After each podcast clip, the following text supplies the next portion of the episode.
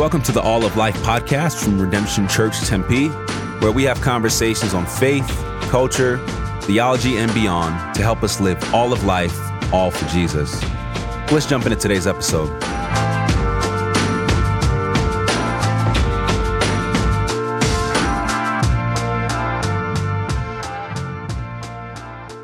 Welcome to the All of Life podcast, where we believe that all of life is all for Jesus. My name is Josh Butler. I'm one of the lead pastors here at Redemption Tempe. Many of us have friends who are wrestling with God. Some of them are going through a dark night of the soul, others are deconstructing their beliefs and possibly walking away from the faith. We're often asking, how can I best walk with them and talk with them about their experience? Well, today I want to try and model having a conversation like this. I'm not saying I do it perfectly, but I think it'd be helpful to normalize how to have conversations with friends who are struggling with God. One of my best friends, Paul Ramey, he just released an album that chronicles his wrestling with God. He's been through a gnarly season the last few years, and his struggles with faith show up in this album. So I wanted to talk with him about it.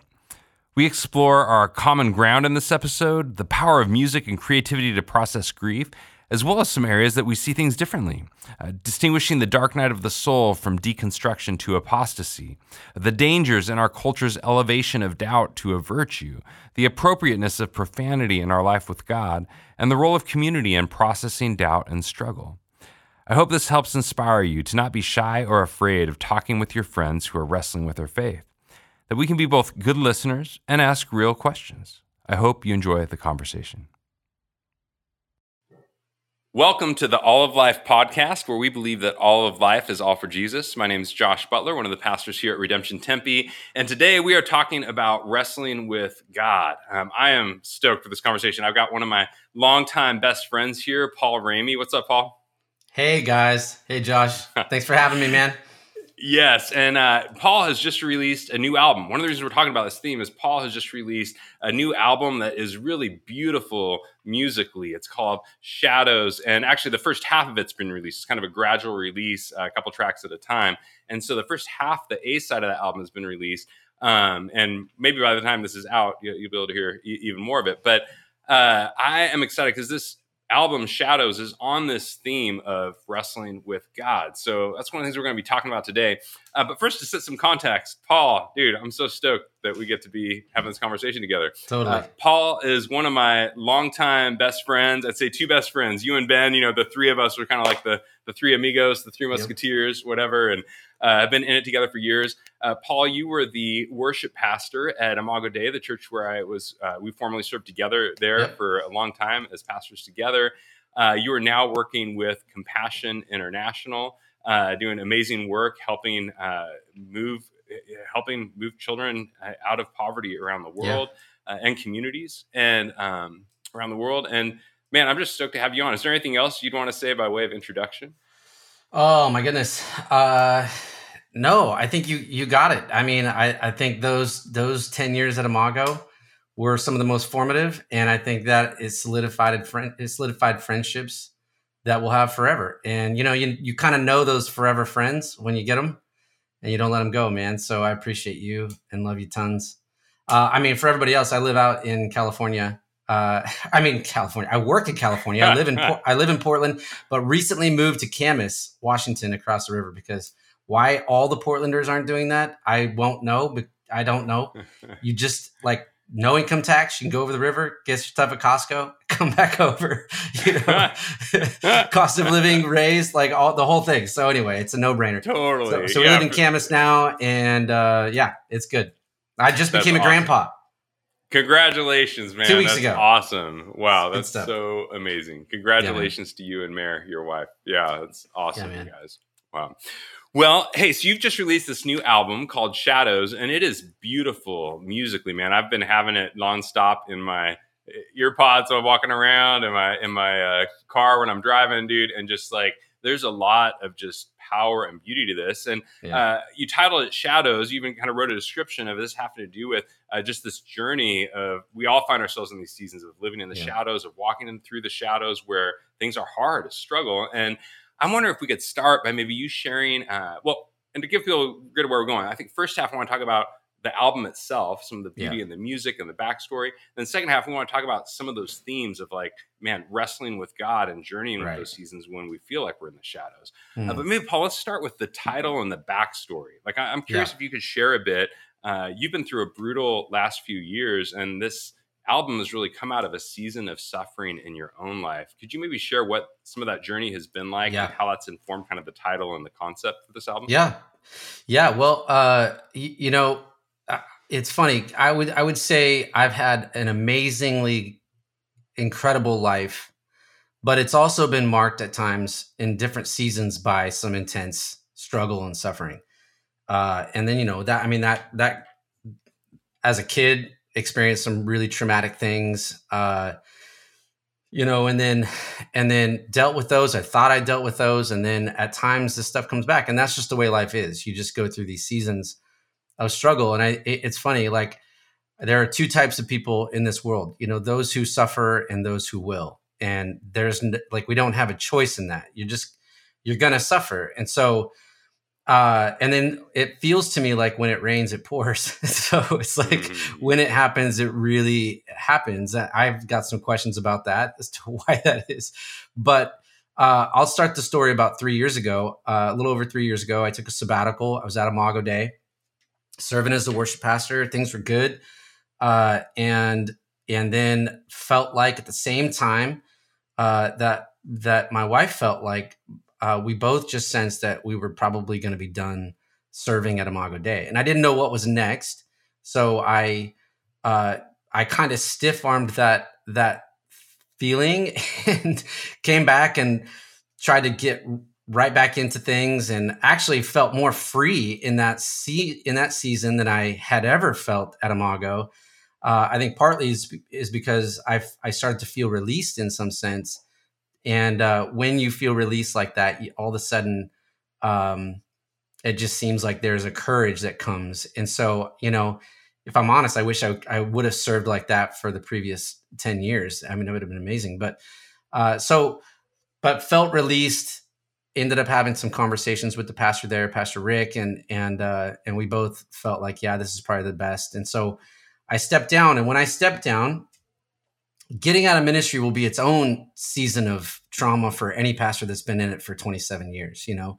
And I think one of the things that that did was cause me to look at my own identity, uh, the level of enmeshment in my role as a pastor, how much I relied on that for defining who I am and who I was. And, and so what followed was about a six month uh, massive identity crisis trying to Mm. figure out, trying to place those things. There's a lot of really healthy things in ministry, you know, affirmation of people, the calling that you really sense from God uh, in what you're doing, um, the opportunity that you have that you've been given to do this. That's another affirmation of calling and and ability.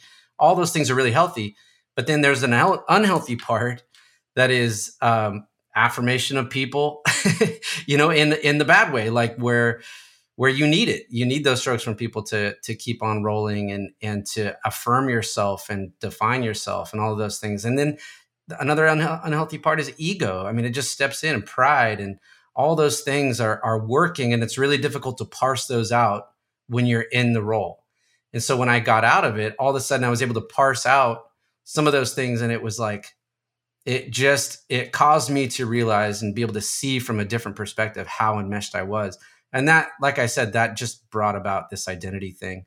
And that was really difficult. And then about six months in, I learned that I had cancer. I had symptoms and and I went in and and a routine sort of colonoscopy turned into waking up on the table and the doctor right there said, You've got cancer. I mean, she didn't even wait for the for the diagnosis to come back, you know, uh, officially. She just said, "Yeah, you've got cancer and we got to get this taken care of quickly." So, within 2 weeks I was in the operating room and they uh, operated and and that was um you know that was brutal i mean i think when you hear the word cancer you literally think i went pretty dark pretty quick you know and, and so all the possibilities like man i'm done like i, I literally i think i'm i'm gonna die and and um and you know there's a lot behind that I, i'm a, i'm a hypochondriac so i'm gonna assume the worst pretty quickly never ever have me go to webmd I'm, it's not my friend at all So, so anyway, uh, got cancer. I'm one of the lucky ones who was able to go through surgery. They got clear margins and no lymph nodes, and that was a grace. And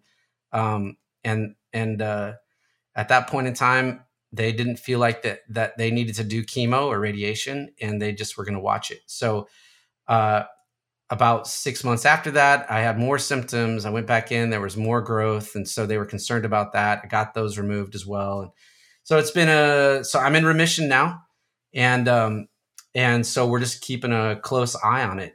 But it's always in the back of your mind. And then, literally, probably eight months after that, uh, we're in the middle of COVID, and um, my mom and my dad and my grandma all got excuse me, all got COVID at the same time. They were not vaccinated. They all went into the ICU the same exact day. And my mom didn't make it, and my grandma didn't make it. And my dad did make it, and he's alive and well today. But uh, that was the most traumatic thing. And, I, you know, I mean, not to get into the weeds on that, but, uh, you know, we are all standing outside the hospital the day she died. And, and, um, and I, I, for whatever reason, during Delta, they weren't letting a ton of people into the hospital. So they just had one person. They said you can only have one person and not even one person at a time. It was one person can go in. Mm. And so for whatever reason, my family elected me and I went in and, um, mm. and man, that, and that, that was, I was not prepared for what I was about to see. And mm. it was the most traumatic thing that I've, that I've ever seen. Uh, and I walked out of there, uh, with sort of this snowball of, of kind of things building you know getting out of ministry cancer and then my mom dying. And and i uh i walked out of that room different than when i went in. And i and it, it mm. did something to me. Uh it, it brought about it really sort of culminated um you know we we'll talk about this later but this even that term dark night of the soul I've, i you know a lot of people throw that around especially a lot of young people. I, I feel like it's weird. I don't know if it's fad but um it's thrown around, but it's a real thing. And I, I would say probably 75% of the people that use that term probably aren't in it. Mm. you know, like, mm. yeah. like your coffee getting cold, you have to microwave it. isn't a dark night of the oh soul. My but like, so dark. but like, but there is such a thing. And I, and, um, and I, I don't want, I don't want to presume my, my suffering is like, it's trivial in, in the, in the face of other people's suffering. I get that, I know that, but it's my subjective experience as well. And so, um, you know, so as I've gone through this stuff, it, I came out of the other side really asking a lot of questions and wrestling through the the really the things we're talking about today. Just uh, where is God in, in the midst of all of this? Does He even care? Has He pulled away? Is He a big mean kid on an ant hill? You know, that just sort of. And I kind of went to this very deistic place, you know, of like I don't know that he's really connected to us all that much. Mm. And um, and I, I, don't I don't want to pretend that I that I've arrived somewhere. You know, I, I am in the middle of the struggle and the wrestle still. I I do think I'm climbing up the other side a little bit at this point in time, but that's that's a little context.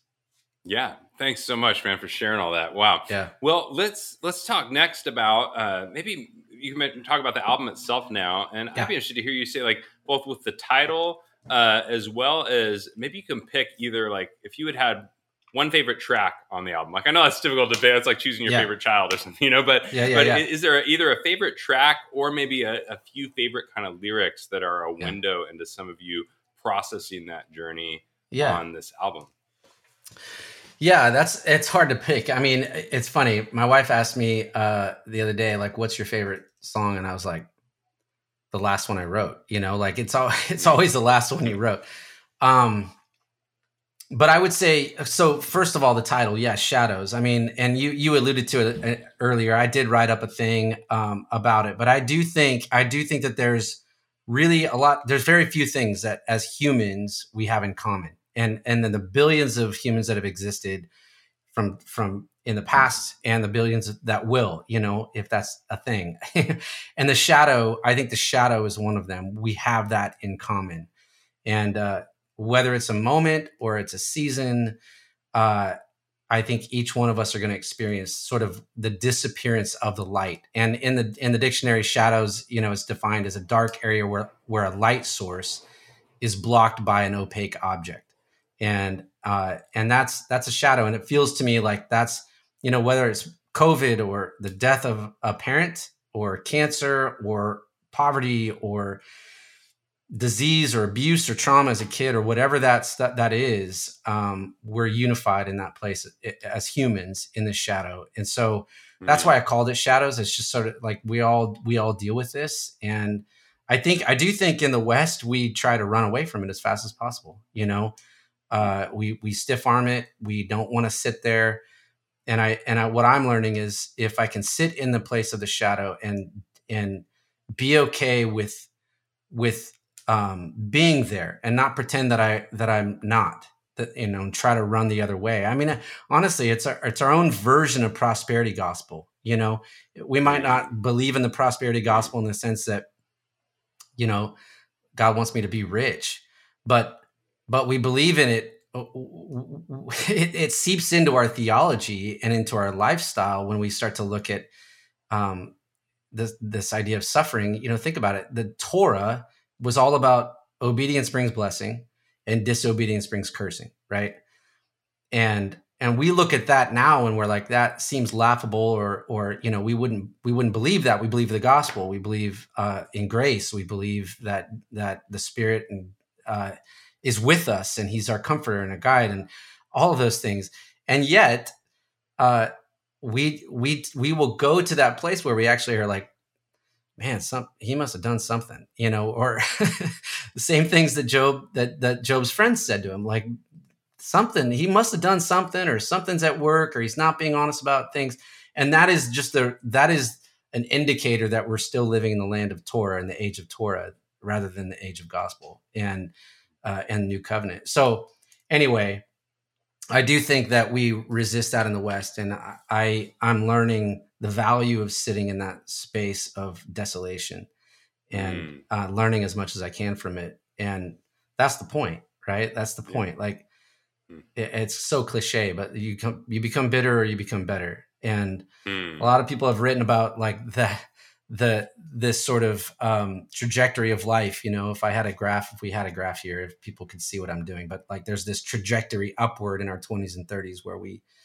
where we experience success and and um, and we need to experience those success to kind of define who we are. But most of it's an outward che- outward projection, uh, and we're creating sort of this image to the world. And then we hit a crisis at some point in time, and that crisis is sort of the plateau.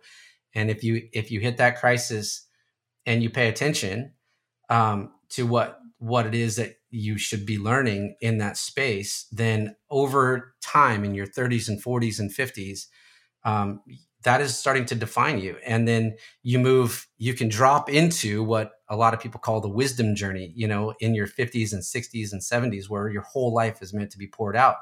But a lot of people miss on their heroic journey up in their 20s and 30s, they miss sort of that off ramp in the crisis. They experience crisis, but they just don't bother to they want to keep on pushing into those successes and then, so they're defined by their success or their achievements or their money or whatever it is and a lot of writers have referred to them as the old fool you know those are the people who you hang out with you're like man i don't care how much money you have just and then and then if you're on that sort of plateau in the crisis throughout your midlife and you never drop off the other end uh, you you're not allowing the crisis to actually do something in you and you become what a lot of people call the bitter fool where you just you just didn't let the crisis form something in you and and now you just kind of turned into that old man or, or woman that we all know that we see like man they mm. just are bitter we don't want to be around them and i think my goal is to let this stuff form me so that i i i am in the i'm sitting in the crisis long enough to to uh, i don't want to sit there longer than i need to don't get me wrong I, I don't dig the darkness but I want to sit there long enough to where I can let the pain transform me, and then mm. I want to drop off the other end. And and a lot of writers call that guy that that pours his life out for other people, takes all the stuff he's learned in the crisis. Now that that you're full of a lot of substance to give other people uh, who are going through the same thing. Paul Paul refers mm. to that all the, all over mm. Scripture, all over the epistles. And mm. so we use our suffering, right, to to pour into those who are also suffering. And and then so a lot of people call that that guy at the very bottom of that third road that journey the the uh, holy fool and I think mm. that's that's the goal, you know. So anyway, wow, that was a, wow. a long way of around uh, basically saying, yeah, the shadows forming something in us. Um, yeah. Well, so yeah, man. Yeah, well, dude, I love if I can piggyback off that, man. Yeah, one of the some of the language we we tend to use here at Redemption too is uh, often the J curve. It comes from a guy Paul Miller, but just the like the shape of the Christian life is not up and to the right. It's actually like the shape of a J. Like you start at kind of the the the, the small part at the bottom of the J. You know, like you are going down and entrusting yourself to God to raise you up. It's a pattern of death and resurrection, like dying to yes. yourself, dying to your dreams, dying to the things that you thought life was going to be like, all that.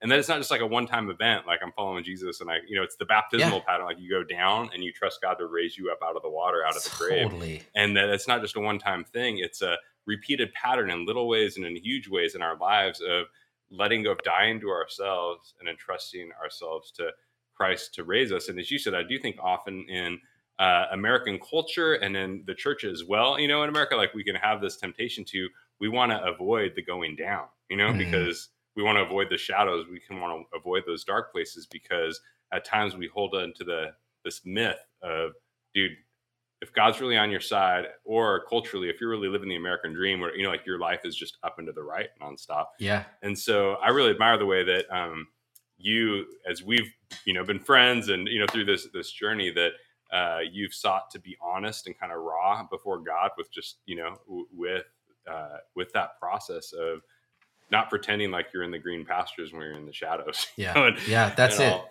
That's it, man. Yeah. There's totally. a so the first song on the on the record is called "Withered Leaf," and I I you asked about a song. I mean, it goes. It's a good segue into that song.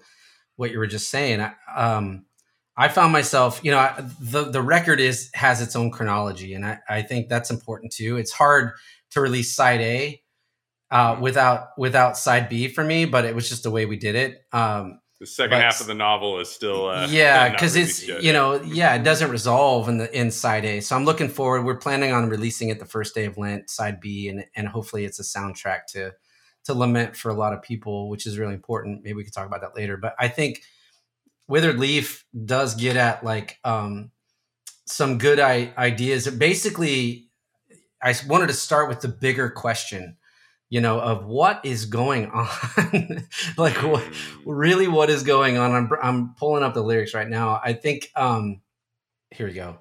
Yeah, so it starts off like it's it just presents this larger question of uh, and I use this imagery of leaves and, and figs and um, and trees, sort of that whole metaphor to kind of tie it all together. Uh, the fruit of the tree was given to me in a land where I ate without scarcity. The leaf of the fig meant nothing to me until you told me it came from the tree I can't eat, until you showed me the pain that I didn't see. And the chorus just says, I can't, I can't make sense why you made it. It seems so understated, the tree that would break us. And now we live in a graveyard without any safeguards of living again The fruit of the tree was given to me in the land where I ate without scarcity. The leaf of the fig meant nothing to me till you told me it came from the tree I can't eat. till you showed me the pain that I couldn't see. Can't make sense why you made it. Seems so understated. The tree that would break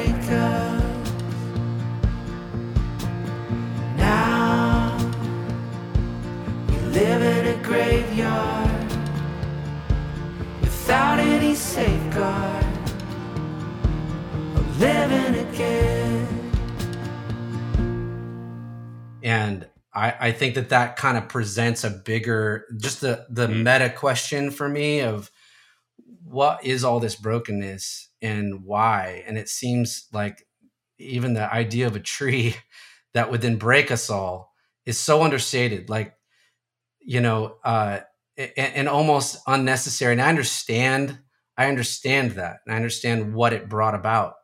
It just, when you're in the face of sin, some of those bigger questions are more subjective than objective. And when when I think you're in the face of suffering, uh, you feel the subjective question more than than the objective truth uh, mm. makes sense. You know? Yeah, and, man. I, I think how many times I, you know I've been asked the question, even my own kids, of like, why not just make the tree? yeah, I mean, why just mm-hmm. not make the tree? You know, like the the, the, the bad one, the so, good and evil. You know, and uh, and I can you know give a theological response to that, but when you're in the midst of it, like it's subjective. Like, dude, there's just the real question when you're facing the raw brokenness of the world and it's all caving in and crashing in like a tsunami around you. Like, yeah, dude, the heart cry, like, why? You know, like, like and I, I totally. mean, my bent too would be like, dude, like the suffering, suffering and evil is. Um, I'm not saying that there's no good responses or you know thoughts to that, but I'd say it's the hardest question for Christian theology to answer. Like anyone who gives a simple pat answer is not actually wrestled with the question. you know, like dude, right.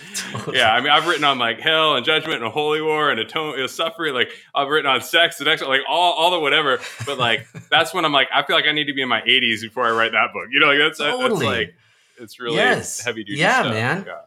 That's it. I, I mean, in the last part of that song, I just the tag basically ends with, um, "Is this just a story that's trying to explain the reason why we live our lives in exile and in shame?"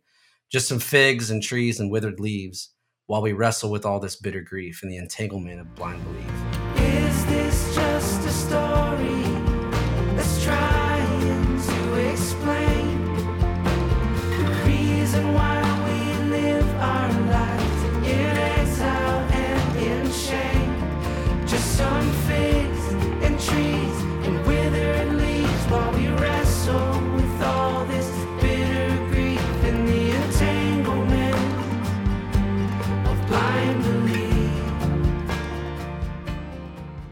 you know that's how that's how I felt. You know, I, I think, um, and there's as the as the record progresses, um, I get more into detail. In fact, the second song is is the song I wrote directly after my mom died, and it's called "Caught in a Thistle," and it just talks about her struggle her whole life. She suffered greatly, and um, and that and it and that didn't make sense to me. And and the chorus of that song you know really kind of it's brutal. And and maybe we could talk about this a little bit but just that that idea of lamenting um in fact before i even say those lyrics the very end of the record i have a song called lost myself. And uh and in the same way that Job sort of you know at the very end of Job which that book just baffles me anyway. But at the very end, you know, he says, he confesses, I've said too much. I've said more than I should have. And he apologizes. And I, and I think, and the beautiful thing about Job is that, you know, you look at the beginning of Job and him and God are tight. There's a relationship there. Whatever that is at the beginning of Job, where God and Satan are together and and God's even one that initiates it. Like, hey, have you considered my servant Job? I don't understand that. And that freaks me out. And I think all of us at every moment should be constant. The fact that we're not all constantly saying, holy crap, like what what happened there? Don't look at me. We, Don't look we at should me. Be, we should be scared to death at that. But you know, the, the reality is like Josh. what yeah, whatever whatever that is, or whether it's a metaphor, it actually happened, I don't know. But I will say at the beginning, Job's tight with God and then as he gets as his friends talk to him and as he's processing through his suffering he's he's talking to god less and less and about god more and more. And there becomes distance. And and then we get all the way to the end where he's lost everything and then he and then he and then god gives everything back to him you know restores him.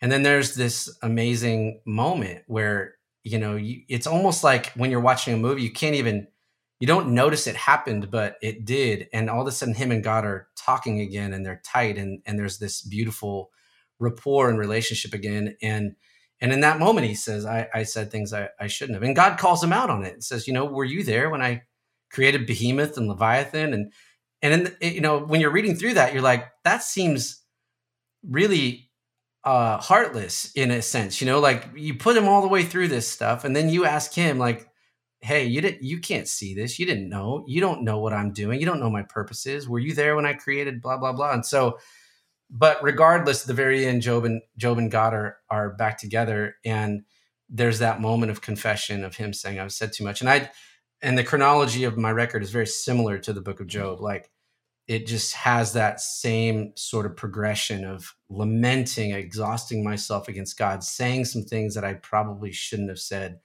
And then at the end, realizing you're with me. And that the last words of that, that song says, um, you know, uh, I, it says basically, it's a really slow, uh, methodical song. basically repeats itself over and over. It just says, I've lost myself. Um, and and and then at the very end it says bring me back to the 99 and there's a real cry to to be you know because there's a reality like in the face of all this stuff i might doubt i might i might venture off into questions i might i might i might allow myself to um, have the margin even where i didn't have the margin before to ask certain things where maybe in ministry i had to toe the line in certain ways and i didn't have the margin to ask those questions and now i've been sort of freed up to ask those questions. And at the end of the day, I feel a real um, confidence in where home is still. And so, and and that feels right to me. And I know that he's calling me back over and over again. Um, and and you know, this is just me being super vulnerable, but you know, there's at times I don't want to be called back because I'm I, I just am there's some anger there still, or there's some I, I don't understand. I, I know less about God than than you know, ever. I have more questions than ever through the suffering. Um, but in some sense, I, I, I think that that's the point.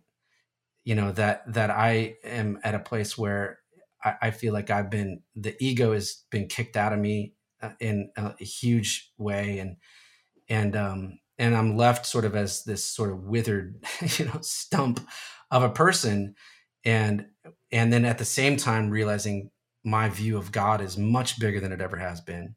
And my fear of God is much greater than it ever has been. And and yet also I I can sense that that intimacy that he wants me to have more than ever before as well. So mm. yeah. Mm. Yeah. Wow. Well, dude, it's uh, it's refreshing to hear about a narrative concept album, like in an era when there's so many like just the singles that are just kind of made to try and get on that Spotify playlist or radio play or whatever, you know, and actually like mean, I remember back in the day when it was cassettes, you know, I was a kid and it's just like you had to listen to the whole thing all the way through. And there was just this beauty to like right. the arc, you know, almost telling a story through the album as a whole. Um, man, well, thanks for sharing all that that's a good segue to your last point into uh, i'd love to talk about how christians have historically used different types of language to talk about the experience of wrestling with god so mm. on the hmm. one hand for example you've got language like the dark night of the soul that you mentioned earlier which has mm. got this deep tradition throughout christian history and speaks to going man we all have these times and these seasons where God seems absent. It feels like God's left the building where we're encountering suffering like maybe we've never experienced before. There's threats before us that seem unovercomable. Um, we just don't know if we're going to make it. And yet, uh, the heart of that tradition is like God is forming us in that process, and there's a process to trust Him in the darkness. Like there's an emphasis on kind of the trust when I can't feel, when I can't see, when I can't, you know. And so mm. there's a formative growth that God is actually using those seasons to draw us closer to Jesus, closer to intimacy with Him, closer to knowledge of Him. And so you've got that kind of language. On the other hand, you have the language of uh, today, many would maybe use the language of like deconstruction. And I know that's a loaded term and different people are going to define that differently. But the way I'd want to maybe frame that here would be like deconstruction to apostasy, right? Like when there is a broad scale movement of many, you and I have many friends that we've seen this in, the, in their own lives, uh, many who are dismantling not just like some false beliefs to get a better, healthier version of Christianity, but actually dismantling their understanding of the historic Christian faith and departing from Jesus. It's ultimately something that's moving them away from intimacy with Jesus. It's not just the down part of the down of the J curve. It's like down into the left, or whatever. It's going not not left politically. You know, it's just going down. Yeah, boom, yeah. Uh, with no no bottom in sight. And so uh, on that front, it's like, dude, uh, we know so many friends who land in this place of almost going like, dude, it's not just like my tradition. It's whether you're talking about Reformed or Anglican or Lutheran or Anabaptist or Catholic or Orthodox, like the big picture, generous historic orthodoxy of the Capital C Church, like it's a process that leads them away from Jesus and life with God.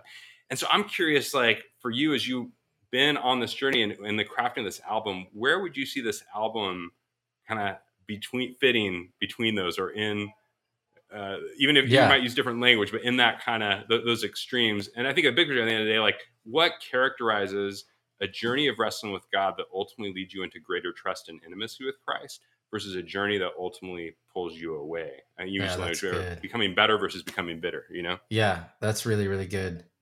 Well, I, yeah, man, I think, uh, so a, a couple things. I, I think, first of all, let me just say very clearly, I'm still there. Like I'm still wrestling through the questions, uh, but I'm becoming more comfortable with the questions and the doubt.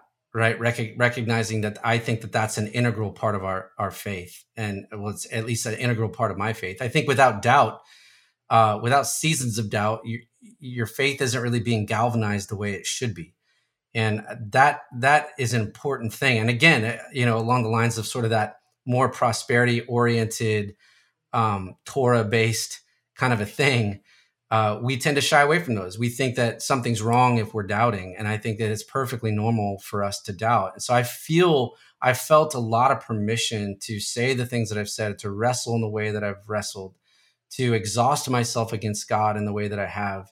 And I think that the more I sit in the shadows, the more questions I have, right? So the eh, yeah, and you're right. There is a deconstruction. There is a deconstruction that is healthy, and there's a deconstruction that that that's unhealthy. I mean, you you yourself wrote that article. Um, you know, deconstruction, deconstruction. exactly. Well, even I then, though, I would say I would yeah, say yeah. you were missing one point. I think there are five reasons why people deconstruct, mm. and I think I think you maybe got Adam. You know, if if I remember right, it was, um, it was. Well, you, you tell me the four, and then I'll tell you what you missed. Oh, totally, dude. So, uh, it, for those who don't know, maybe haven't seen the article, uh, the gist was going, man, we often treat deconstruction like just an intellectual phenomenon of like, you need to read this apologetics book or have this thing going. And there's often a lot more beneath the surface that's driving the deconstructing process. So, a couple factors, I, I said it's not an exhaustive list, but a few factors that I've seen. Uh, one, maybe the most prominent one has been church hurt, whether that's abuse, uh, really serious, you know, personal uh, or even mistreatment from the hands of Christians that you've trusted and walked with, or more generally, um, uh, disillusionment with seeing the moral failures of the church. You see leaders falling and people that you trusted and look up to. So church hurt was one big one. Second one was poor teaching. Uh, some people have grown up and say, for example, fundamentalist environments where we've got a really unhealthy view of God that's not actually shaped by Christ and the gospel. And we see Jesus actually doing a form of deconstruction there that I've done and others have done, which is you have heard it said, aka bad interpretations of the Bible and bad religious tradition but Jesus goes on to say, But I say to you, mm-hmm. helping reconstruct a more biblical vision at the heart of what God's communicating through his word and through his spirit to actually draw us closer to Jesus and intimacy mm. with him. Um, so, poor teaching. The third one was um, a desire to sin. Uh, and that was just going like, I'm not saying everybody, and I'm not saying if your friends deconstructing, you should be going like, oh, you just want to sin. But I am saying like for some of us, for myself included, I can go through times where we're wrestling with, I don't know if I buy this with the Christian faith. And there can actually be more going on of going, man, really, I kind of want that affair, or I want that thing that God said I shouldn't have. I want, or I, I want kind of whatever the thing is that that um, that I, I want more than God, you know. And I, I think it's naive to ignore that aspect um, and to kind of go, man, there's a check engine light on the heart there to go. Mm. It's a good diagnostic to ask, man, when I'm wrestling with God, is there something deeper down that I actually want or desire beneath the intellectual questions I might be raising um, that, that plays a role in this.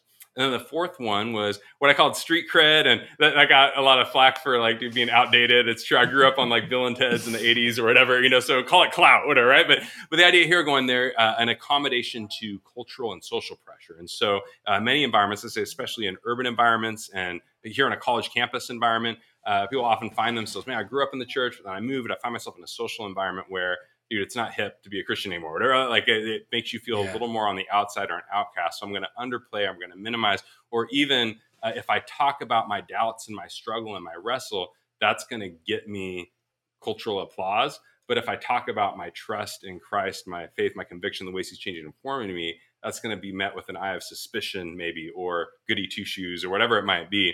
And so, big picture, uh, that was a little long detour there, but just to go, yeah, the heart was going there's deeper stuff going on than just the intellectual questions, the yeah. apologetics books. Um, but there's often can be church hurt, bad teaching in the background, uh, could be a desire to sin, and there could be uh, an accommodation to social pressure. Uh, Yeah. Yeah. Okay. So I, I, think there's a fifth one because, and I don't know that uh, as I listen to you talk about, and sorry if I just made you explain your whole article again. oh, that's good. That's good. but I would say I think that um, suffering is its own reason for deconstruction. It, I do think that it falls in to uh, one of those, you know, a fifth category, I guess, because I do think it's enough where people as they suffer, they look at, and it could fall into bad teaching because then you're interpreting your uh, your own subjective experience against the things that you've been taught, and so that could be a reason. But I do think that there is just simply a season where we go through really difficult times, and and that causes its own sense of um, almost like grieving what you thought you believed or what you what you thought you knew, and and so uh, that and that is what happened to me. And I, I, think that you know I've been reading a lot of the Christian mystics lately. You know, just going back to some of those and um, and I and one of the things that I'm I'm captivated by is just the difference between a cataphatic understanding and an apophatic understanding. And I think that in the West we tend to have a primarily a very cataphatic approach to the way that we the way that we live. And and cataphatic is basically uh, you know catechism, that sort of what you know is really going to inform everything that that uh, that you're experiencing. And apophatic is more of that experiential, uh, that part of our our faith experience where it's not so tangible. It's not something that you that you know, but it's more uh, the what you're experiencing, how you're experiencing the presence of God. And so I I think that uh, that cataphatic apophatic difference was key for me. And my counselor put it in ways like this. He said left brain, right brain, right? So left brain is very cataphatic. It's it's it's uh you you, you apprehend the world to uh, manipulate it in some sense, right? So so I need to apprehend more information so that then I can make sense of of all that I'm seeing and experiencing. And left brain is more uh, I'm going to experience the world uh, I'm going to participate in the world to experience it or experience the world to participate in it. And so I think, and some people are very left brain and, and some people are very right brain. I'm very uh, right brain oriented kind of person. So that apophatic approach was helpful for me. And here's why that's important. That has been important for me because every everything I've learned in seminary and everything that I learned as a pastor and everything I taught as a pastor did not it it it did it fell short in really truly helping me navigate this time and and and and i think if we're only relying on the apophatic in the cataphatic if we're only relying on on what we know then i think that that's going to be uh, it's going to serve as a detriment in seasons like this because you just can't figure it out. And the more i know doesn't really help me in this situation. And so uh, that's that's a long way around just simply saying, yeah, there there has been a deconstruction for me, and uh, and in that place, I just want to reiterate, like I felt th- that that God was okay with me wrestling, and and and I think oftentimes we don't feel that, right? Like we feel like we've gotta get back on that road. And when in reality like i think that wrestling and i fully know you know like rick used to say like you're gonna pop out the other side with with a dislocated hip in the wrestling you know like you you referring might referring to jacob in the yes, old testament and wrestling with god and his hip dislocated yeah totally you know and it's not that it's an easy wrestling match it's it's not i don't wrestle because of street cred or clout or i'm not choosing to wrestle because uh, it's faddish or that's deconstruction is kind of the hip thing right now or whatever. I'm wrestling truly because uh, I I I don't want to just simply subscribe to something because um, somebody said I should, and I, I, I but I want to do the due diligence to work it through, to wrestle it through, wrestle it to the ground, and ask the questions I need to ask and say the things I need to say, and I and I I really I really think that we shy away from this in multiple ways in the church. And one of the ways is just simply lamenting. You know, we don't we don't give ample. Some churches do. I mean, we came we both came from Imago where those seasons in within Christian worship, both lament and Advent, is its own sense of lament. That rhythm of those 40 days before Christmas happens. That is called Advent. It literally means arrival. You're waiting for something. Well, they didn't know they were waiting. They didn't know Christ was actually coming at that point in time. There had been 400 years of absolute darkness and talk about a dark night of the soul, 400 years of darkness. And then and and then Advent represents that sort of season of waiting. It's its own lament. And then we have 40 days before Easter. And that's its own lament. And I think in the church we struggle with lament I think for a lot of reasons. I think I think we we want to kind of a, a, we want to appear that we have um, hope, and we do, but but the rhythm of lament is so crucial to our own spiritual formation as people who would say that we were following the way of Jesus. Like that that is so crucial, and and saying those things that you that are deeply uh, in the corners of your heart where you feel like you can't express them those are the things god's god already knows those things. So lamenting those and expressing those uh, is not only helpful for for us and our own formation and our actually actually our own like uh, psychological wellness you know it's its own really it's its own form of counseling for us just a, our, our, its own therapy of expression and and saying the things we need to say but it's also helpful for other people. Because if everybody feels like we're that happy person up on stage singing the happy clappy song then we're in trouble. Like we need we need leaders who will lead in a, a season of lament teach teach us how to actually lament. And so that really is what these songs are. They're they're my own lament working through and wrestling through my own deconstruction and my own doubt and and hopefully at the other end going okay that that actually was therapeutic. That did something for me that was formational spiritually formational and psycholo- psychologically formational. So hmm. yeah. Yeah. Thanks thanks for sharing that man. And yeah a few points there i think we really agree really strongly on. One is that dude suffering can be a catalyst for really wrestling with god if, if some people we want to call it deconstruction you know but like kind of going man if you've believed a as you called earlier a prosperity gospel uh, suffering can be helpful to kind of have a healthy dismantling of that false belief to possibly rebuild a yes. better right belief the god who's with you in suffering you know and, uh, as well as like the importance and significance of lament that at times um, seems particularly in the west like we haven't did a good job of incorporating sadness and crying out to god as, as part of our even uh, communal you know practices as the church you know that helps shape and form us right. in those ways um, and then also your point too that like man we should not uh, we should be wary of our potential to try and control God with particular ways of approaching Him. You know, like that. Uh, what's the classic?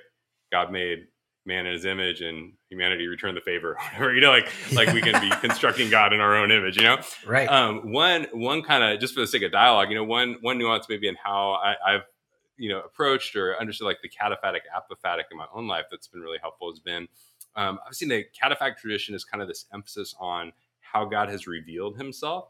Uh, and the apophatic is kind of this emphasis on God is bigger than any of your conceptions yes. or his revelation, right? And yeah. so, um, and where, dude, I've really been grateful for the cataphatic emphasis has been going, dude. My, my take would be like from the apophatic, you don't get God as Father, the intimacy yeah. of that. You don't get Christ the Son revealing the fullness of God. Yeah. You don't get uh, He is the Lion and the Lamb, and like all this imagery that just the uh, biblical tradition and the Christian history and all that like just rejoices and delights in how God has revealed Himself to us. Um, I think what the apophatic can help us do is know, man, those images can't contain God. So if we yes. say God's a Father, someone go, well, yeah, He doesn't have a beard and male genitalia or whatever. He's not a biological male, you know. Yeah, um, he's bigger than that um, but one of the dangers I can see sometimes in uh, some of the apophatic movements with historically and today is you kind of want not you, but that tradition can kind of want to uh, lead to a place where it's like we can't trust God's yeah. revelation of Himself, yeah. and so we wind up with this God who like He's maybe the omnipotent, omnipresent, omniscient. He's super big. He's out there, but you don't actually get dude, he approaches us with the intimacy of a father, mm. or yeah, the strength mm. of a lion, or the sacrificial, yeah. atoning love of a lamb. You know, like the lamb's I know, but Jesus, you know, like his death and what that yeah. represents, and some of those those kind of realities. Um, and and so that, uh, that's a good segue in, into my next question, which you can, you know, yeah, well, let me, let, to, yeah, yeah, hold that, hold that, because I, I have just Great. one thought, like, uh, yeah, just even that, you know, as we, uh, your question was around deconstruction, healthy deconstruction versus unhealthy deconstruction. And, and I, and I do think that you had mentioned it earlier, just that, that, that whole idea of even resurrection, you know, the death of something and the mm-hmm. resurrection of something. And I think that's, that's really important. I, honestly, like, I'm very turned off by um, this idea that we've got God wrapped up in a box and we then we wrap a nice little bow around it and, you know we give it to people. And you know yes the revelation you need the cataphatic and the apophatic. Both both need to exist together. And i think that uh i think when for me when i when i have been suffering uh that's when god like becomes massive right? And to the point where you can almost go i don't want anything to do with it with him and and stiff arm him uh, out of anger or or whatever or just out of fear that I don't understand you. I don't under, I don't understand what's going on here. And so or you can allow God to get out of the box because he's not in the box anyway. Whatever box you've created or that I created it doesn't it's not real. And so then then for me what is emerging now is not absent of his revelation but it it's it's the revelation that has that I've been given plus this sort of apophatic uh, experience of okay, he's much bigger than I thought, and the way that he works in the world, I'm still trying to figure out how that works, but but I but I think it's an emergence of something. I think the problem we we face with deconstruction is when we we deconstruct and then don't bother to reconstruct anything and and that's you know that's when you see guys becoming atheists or or whatever. It's it's sort i mean and there are many many people that you know and i know artists that are well known that have just decided to completely stiff arm the whole whole idea of god anyway. And i and i and i think you know that idea there's a song i wrote called dead reckoning. It was the first single that was released. And and it i use that idea of navigation right in dead reckoning. Uh, dead reckoning is is a term that before GPS, right, we had this idea of process of, of calculating kind of um, a current position of a moving object, right? Like, uh, and we would use like a previously determined position and and we and and sort of a fix and then our trajectory and then incorporating estimates of speed and heading and direction and and all of that and and so that that's how in navigational terms, that's how ships would get from one place to the next in an open body of water. And I use this concept to describe sort of the process of feeling lost after, after the death of my mom, trying to reconcile what I thought I knew about God to the way it felt like He left me to my own pain and then went totally silent, which I forgot to mention. Like when I left Imago, I just felt like God went silent on me, which really caused me to question in the first place how I was hearing His voice then, you know? And uh, and that brought a whole lot of questions. But it just felt like um, it felt like he had left me to my own pain and then went silent, and I felt like a ship in a storm, just rudderless and and sort of out there. And that is the, the the words are like, "Give me distance and direction, and I'll measure the points between my distance and my transgressions." As I'm finding your voice in this dead reckoning.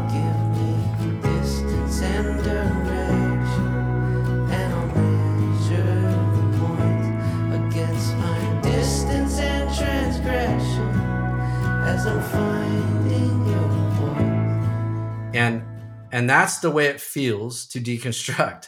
You're just sort of left out there. One of the things one of the metaphors i love in scripture is when the storm is there and jesus is on the boat with them right? Like he's he's or or in one case he's he walks out to them. And i think that it's that place in in wandering around a place where you feel rudderless where i feel rudderless that surprisingly is the place where the reemergence of something beautiful is happening this resurrection of of faith and and a recognition of based on revelation like you say who god is and that yes did he just explode out of my box? Yes he did. But i want to be egoless and humble enough to recognize that i know that i'm not god and i know i don't have the answers. So i can't be left out in that ship rudderless and decide i know where i'm going. I'm clueless to that. And so that metaphor is beautiful of just of Jesus coming out, calming the storm, and going like, "This is exactly where I want you right here," because this is where you learn um, that your ego dies, that you're small and fragile and weak, and and and yet valuable and priceless as a child of God, and that this is where He meets. This is where He's meeting me in that space. And then once I'm able to look back on that, and I have been in the last couple months to look back on that, like, man, that's where I was in the water, floating around, absolutely clueless about what was going on in the middle of a storm. And I, I can look back on that and go, man, that's where most of the transformation's happening right there is in that is in that space and it feels like in the moment it's chaotic and god doesn't even exist but that's the that's the value and beauty of time in pain mm. wow well one of the things i hear you saying there too is it sounds like uh yeah the importance of being self-aware in that process of your own journey yeah. aware of the potential of your ego uh, pride versus humility like knowing what you don't know some of those kind of things which is um, really powerful and that, that's a good segue i think yeah. into another question I, i'd love to talk a little bit about self awareness in the midst of a cultural context that really elevates doubt, right? And so, yeah. uh, one of this, I mean, I, I, think that I think there's a backdrop to this. I'd say, you know, postmodern language sounds sounds old fashioned, but anyways, like there are philosophical undercurrents behind uh, where we're at culturally today. There are social currents with urbanization and a variety of things that are happening there, all these sort of things, and and that's a whole other conversation. But it seems to me that we have a cultural context today that highly elevates doubt and struggle. So hmm. the one thing is I find in many circles I'm in, if someone's like, "How are you doing?" I'm like, "I'm doing great." You know, I get met with kind of the stink eye, like the look of suspicion, like, "Really?" Right. You know, I do. Totally. you know, uh, I'm not being authentic because I'm having a good day, right? But if I were to go, dude, I don't know, I'm really struggling. Yeah, well, tell me about it. And then I kind of let people in on things. And it's like it's met with high affirmation, high empathy, high praise, you know, and so it feels like there is a, and that's not all bad. You know, I mean, there's a desire to have have a space where we can really be raw and find community and vulnerability with other people. But it, this is just my my bent. You know, it's like it seems like it gets to this place where there's an implicit incentive structure to motivate the doubt and the struggle for the sake of again cultural applause. I don't think mm-hmm. I'm not saying that's what you're doing on the album. I'm not saying that's what everyone's doing who's doing it. But I think um, we're often way more shaped by our cultural environment than we know. And so, in many ways, there are things that we think this is just me being authentic, and it's actually this is me wrapped up in a social community and a cultural environment where these things are rewarded. And my sense has been, man, it feels like it can put me and us and as people today in a place where um, if I talk about uh, again doubt, struggle, darkness, hard things, um, that gets positive response. If I talk about trust and um, God mm. with me in the midst of it and how I'm experiencing it, what I'm learning, all those kind of things, that doesn't get the same kind of acclaim, you know, and, yeah. and often even like disdain or something, you know, like, ah, you're just being Pollyanna, you know? And so, yeah. um, it's sort of like the inverse of the happy clappy Christianity. It's yeah. almost like a wallow in it Christianity, you know? And so, yeah. So my question is, um, I don't think that means that we shouldn't process honestly with doubt. Uh, but I do think it means, um, man, how do you be self aware in the midst of struggle, struggle and wrestling with God? How I'm, how do you approach the self awareness to almost like discern or navigate? Mm-hmm. Man, God, there's a part of this that's me, you know, like there's mm-hmm. a part of this that it's part of my journey. It's a part of what you're actually doing in me. It's part of this process and discerning and navigating between that and some of the other uh, maybe unhealthy pressures that can uh, if you're not self-aware can maybe motivate an unhealthy yeah. journey of struggle that yeah sense. that's good that's really good well i yeah man i think any any strong faith uh, is is rooted in one of the one of the things that's rooted in is it has a healthy self-awareness right like and I, mm. I you know i i I mean, I think with both spiritual direction, my spiritual director has has helped me understand uh, my own leanings, you know. So whether and use tools like the Enneagram or Strengths Finders or Myers Briggs or any of those kinds of tools, those are super helpful to recognize. The reason I think those have been really helpful is because uh, particularly the Enneagram will show, and Myers Briggs as well, will show you where you go in unhealth and where you go in stress versus where you might go in health and security.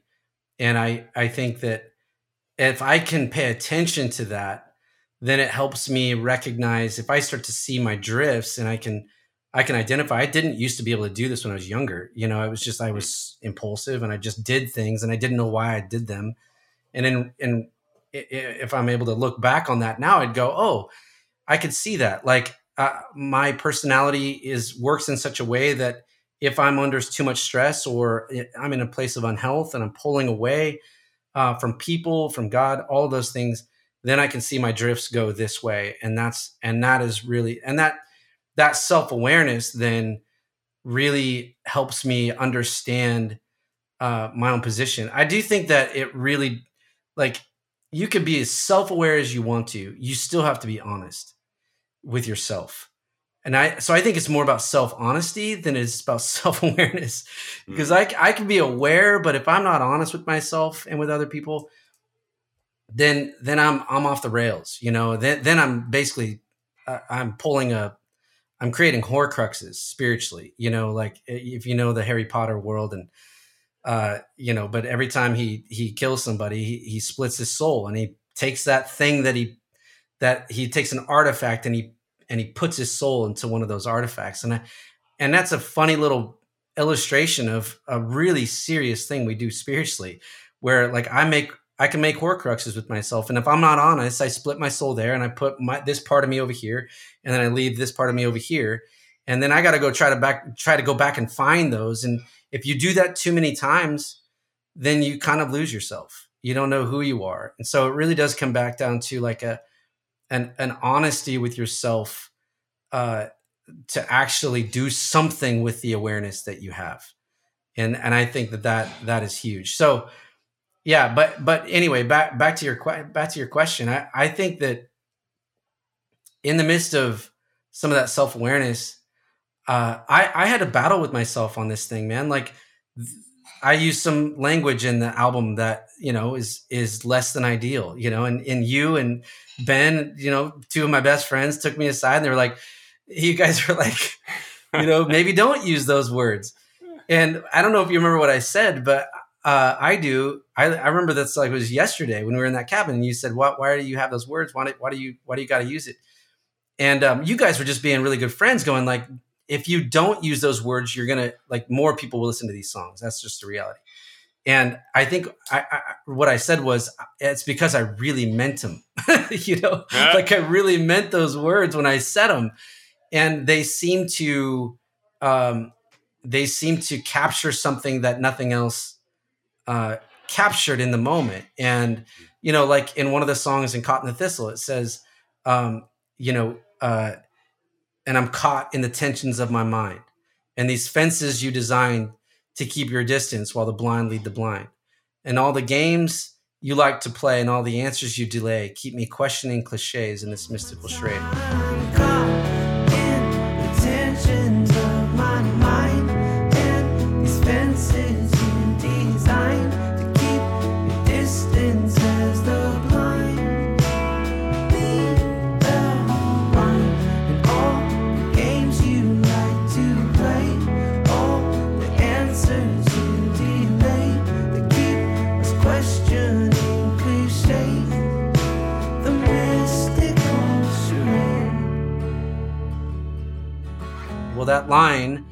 That line, all the games you like to play, uh, I use the F word in one of them, you know, and, and that and and that is probably the worst thing I say in the record. And when you look at the context, it really is. I was sitting down with Evan Wickham two weeks ago, and he was like, "Wow, that's bold," you know, to say that to God. And yet, at the at the time, and I battled myself with that word because because part of me was like, "Am I saying?" I, it was. I had to have enough awareness to say, "Am I saying this because I know that there's a, a contingent of people that will love that I said that? Or am I saying it because it does really truly capture the it's the only word that captures what I am trying to say and and with the tone and posture that I'm trying to say it with. And I ended up at the end of that going, that's the reason. But I had to battle through that. And I think that I think that that is that wrestling through okay does this really do i need to say this? Uh, and there's a few other parts in the record where i pulled the words because i was like okay this is overkill you know? In fact i had that word five times in that song and i brought it down to one. And because i'm like yeah, I, okay, I remember hearing the earlier version. I was yeah like, oh, exactly. yeah, that's all over and, the place.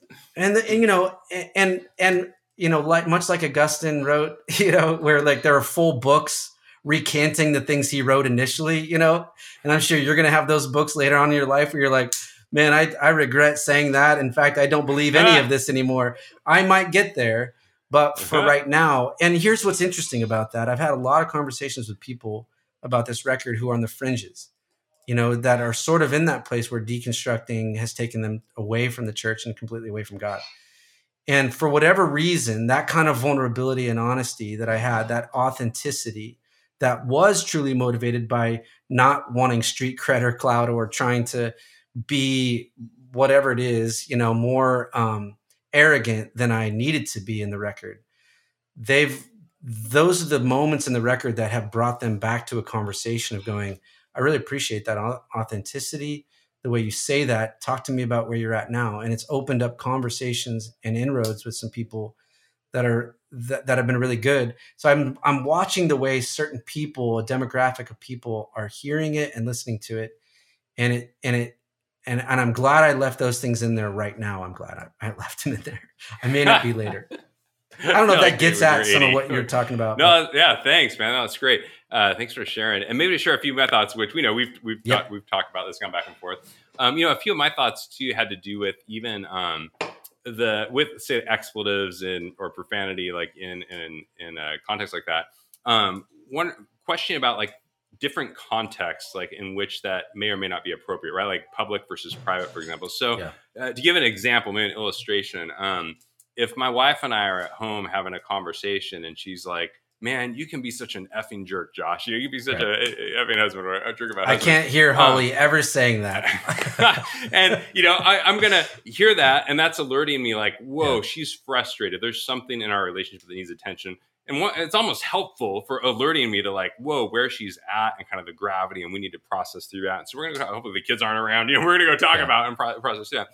But if Holly goes out on social media and is like, my husband is such an effing jerk, you know, like that's a totally different dynamic. Suddenly, the public dimension of it um, is is just I, I, think kind of obviously it's introducing a different dynamic to uh, to things that would feel unhealthy towards her relationship with me. It would actually feel yeah. like that's not actually helping us cultivate intimacy. That's actually pulling you further away, so to speak. Yeah. But then even a third angle, I'm even thinking about just now as we're talking about this is like uh, maybe a third example though that's kind of in the middle would be but what if Holly has like a close circle of friends and uh, and she's trying to let them know she's struggling. She says, "Man, you know, Josh and I had a fight the other day. I told him he was an effing jerk, and I just it's because I got all this frustration. And they know me, they love me, they care about me, and they're going to help walk together through that and support her. And and she's actually again the and and and it seems to me, I'm just kind of thinking this out loud right now, but it seems to me like the the maybe the question beneath the question that I'd have is is it cultivating and leading towards greater intimacy with God mm. or distance. And that might be hard to discern. You know, I've advocated in uh, in my book, The Pursuing God, you know, I talk about man, just prayer is like raw honesty. The goal is not to be good, but to be honest. And so um, I've advocated for man in communion with God and prayer with God, bringing the raw, honest state of mm. our heart before Him, even if that includes stuff that feels raw, you know. And, um, but I so, anyways, it's helpful to just kind of process through that together. Yeah. But that's maybe a good segue into one of my final questions. Might be um, just think of this now, but like, uh, let's take that third example I used. Uh, Holly kind of processing with a few friends as an analogy, right? Um, one of the things that I've observed here at, within our congregation and all is like it seems like one key mark of healthy versus unhealthy struggle is whether you do it in the you press into healthy Christian community or it presses you out to kind of isolation and um, grappling mm-hmm. on your own. Like it, it seems like there's a tendency, and this is probably harder, especially in like a happy, clappy Christian environment, you know, of like, dude, they're not going to get it. So I got to isolate. But even within a context where it feels like there's uh, encouragement to lament, there's permission to question, there's all those things. It seems like there's something human in um, a, a tendency to maybe isolate when we struggle. And yeah. in my mind, the image someone used once that really stuck was like almost like a, a an antelope or something that kind of separates from the pack and suddenly becomes way easier to pick off by the lion, you know, versus like mm. the community and the support and going that there's a raw honesty with God and maybe with some trusted um, folks who where you know and are known and kind of process through that together and have friends who strong.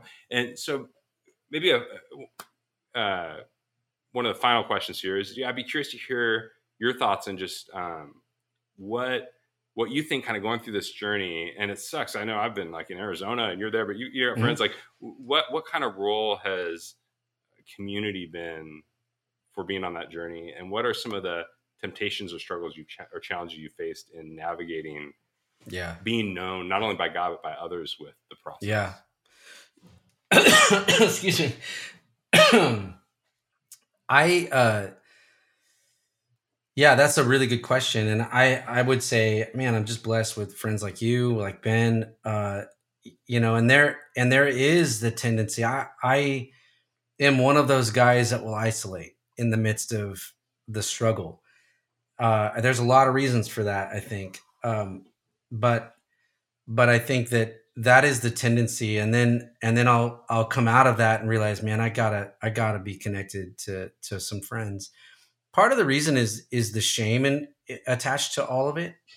And mm-hmm. uh mm-hmm. and there's a lot of shame in in admitting um especially you know being a pastor and then getting out um my job is to work with pastors. So so you know it's it's a so I have a decision to make there.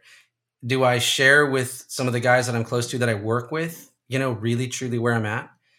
And um, the the beauty of that has been I work with about 300 pastors up and down the West Coast. And there's a really large handful of those guys that have become very close to me.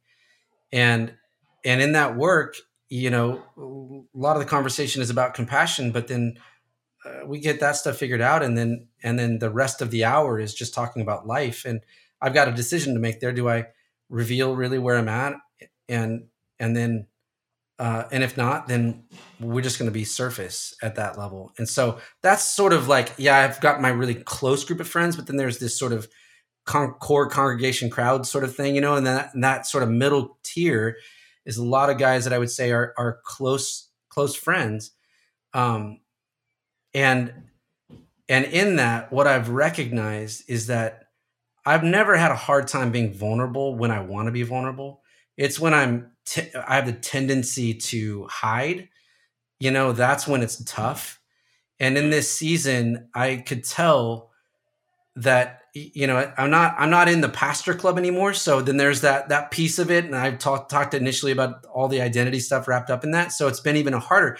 And i would say that's probably the most spiritually formative thing in this whole process is the fact that i i am not a pastor at this point but i still work with pastors so i'm sort of sort of in the club but not really and so there with that weight on it i still have that it makes that choice to be vulnerable with those people even more so and I've chosen to be vulnerable in those moments. And here's what happens vulnerability breeds vulnerability, right? So anytime somebody's vulnerable, the person that's listening to that person be vulnerable all of a sudden sees an on ramp to vulnerability for themselves because they see an invitation. And so my vulnerability, my vulnerability has breeded vulnerability in other leaders to the point where they're telling me I'm not their leader, I'm not their congregant, I'm not their pastor, I'm not their elder, I'm not their wife, I'm not their best friend who goes to the church. Uh, I'm just me, the compassion guy. And what happens is all of a sudden uh, I get thrown up on by them, and it's and it's beautiful. You know, uh, it's beautiful because I think that people look for those sort of inroads to vulnerability and that safety. It's a safe place. So to answer your question, yeah, I've I have to fight that urge to let people in. And honestly, I think it's it's it's easier to even do that in that crowd. Harder for me to be like 100% vulnerable with my best friends, with with you and Ben, because here's why: I know what I'm going to hear back. I already know it, you, you know, know, what I mean? and him to, totally. I I know what I'm going to hear back. And we're like AI, man. You, we're totally. We're like artificial the, intelligence. You've got our. Yeah. Here's where self awareness comes into there, Josh, and that honesty piece is because if I already know what you're going to say back to me, and I already know how that's going to impact me or hit me, I'm already being convicted. I'm already being. I'm, I'm already going through the process even before I've said anything. I'm processing through the ramifications of being vulnerable with you and in that, if I'm self-aware to if I'm self-aware enough to hear myself process through that conversation before it ever happens and I'm and I can tell that I'm reacting the way I'm reacting, then maybe I those are the things that I need to be listening to the most, you know? Are, are those so so that's why it's hard I think that's why it's harder to tell you know the people that we're closest to the hardest things. I could open up mm. to a mm. bunch of people I just mm. met till I'm blue in the face. But man, to, to be honest with you, to be honest with my wife, to be honest with Ben, like those, that's the, the most difficult place to be. Mm, totally, that's man. Well said. Well said, man. Well, yeah, I got one last question, and yep. uh, we might have to make the, this one a little short, just because, mm-hmm. man, I, am not Joe Rogan. We don't do like a three-hour podcast here or oh, whatever. Come you know, on.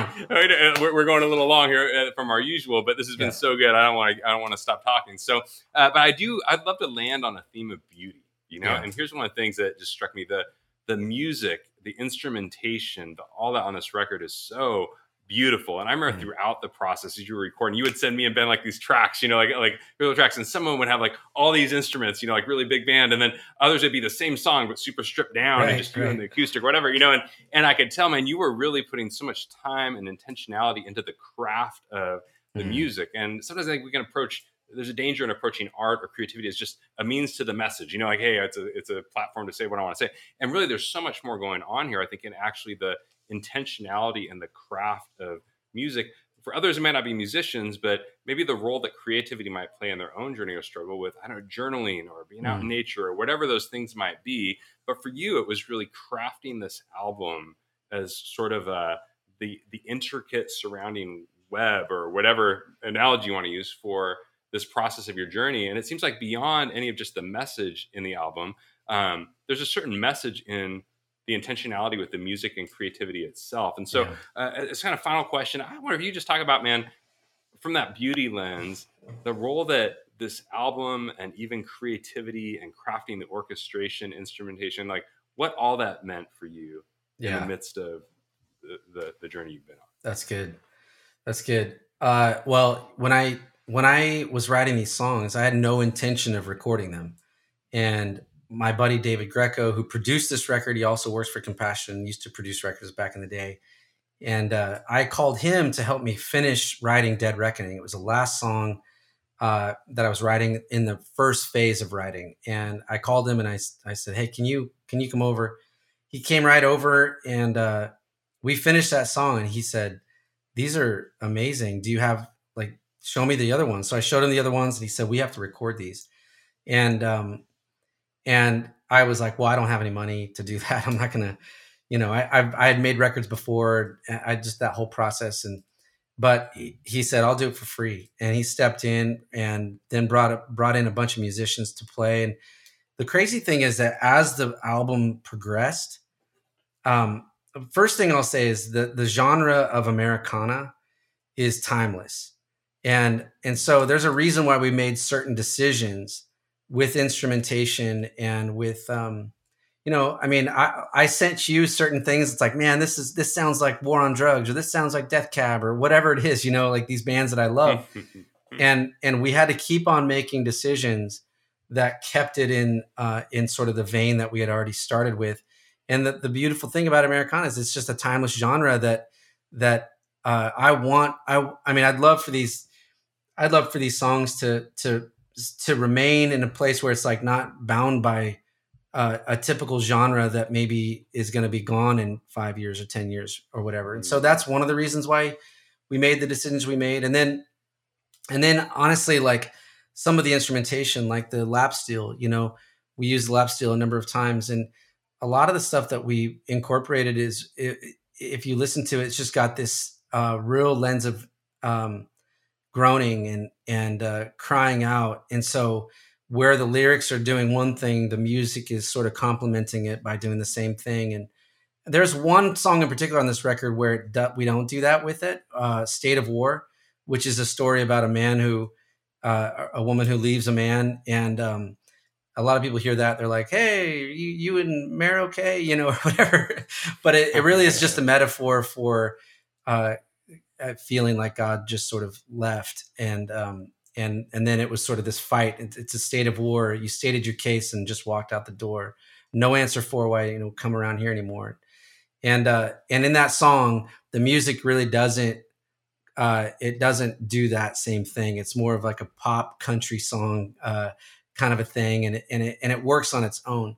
But for the most part, the record really is just this sense of longing, and and the art follows that.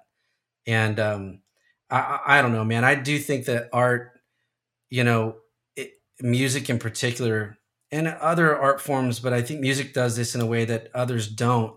It just it's it opens up the soul, it opens up the heart, and and allows for an expression that words don't necessarily um, accomplish. And and so I think the music almost says at times more than the lyrics in this, just mm. a real mm. cry, mm. and and and and reflects this uh, posture of uncertainty and um, and insecurity and fear and and doubt. So that's that's why we made some of those decisions we made with with the music, and I'm so grateful for some of the people that stepped in. David Greco, uh, a band out here in Portland, the um, the Margos, their whole band stepped in. Carrie Samsel, uh, Kelsey Samsel, his wife, and uh, and then some guys in Nashville, guy in Colorado. It was just a sort of a smattering of musicians that came together for this project that really brought out the songs in the way that they needed to. And there were some de- some decisions that I made on songs. I was like, I like that better. I would have done that differently. And now that I listen to these songs, I really realized the beauty of having an incredible producer who can mm. keep you accountable to holding the sound that you had agreed on initially. So, yeah, it's been, mm, it's been really David. good. Yeah, exactly. He did. He crushed awesome, it. Man. That's awesome, man. Well, Paul, man, I love you, man. I'm so grateful for our friendship, and dude, I'm always just love our conversations. And dude, I'm grateful for you uh, us being able to have this conversation together, even publicly, you know, for those totally. who are listening and all. Uh, for those of you who are listening, I hope this has been helpful. I know some of you, uh, there may be some of you who are wrestling with God yourself. And if that's the case, man, we want to be a church community where that's mm. okay. That's it. We want to be a place where we can wrestle together in community, seeking Jesus together in the midst of the hard stuff. Uh, some of you may have friends who are wrestling as well, and, and you're trying to navigate, man, how do I walk with them and be a friend to them and all. And we hope this was helpful and just uh, hearing some friends process through it together themselves. And uh, so maybe musicians, you need to go out and make some killer music. So mm. go for it. But uh, right. hope this has been helpful. Man, love you, Paul. Thanks love again. You, and for all those listening, uh, go in peace. We'll see you next time. Thanks for listening to this episode of the All of Life podcast. To get more information on Redemption Church Tempe, you can download the Redemption Tempe app, or you can send an email to tempe at redemptionaz.com.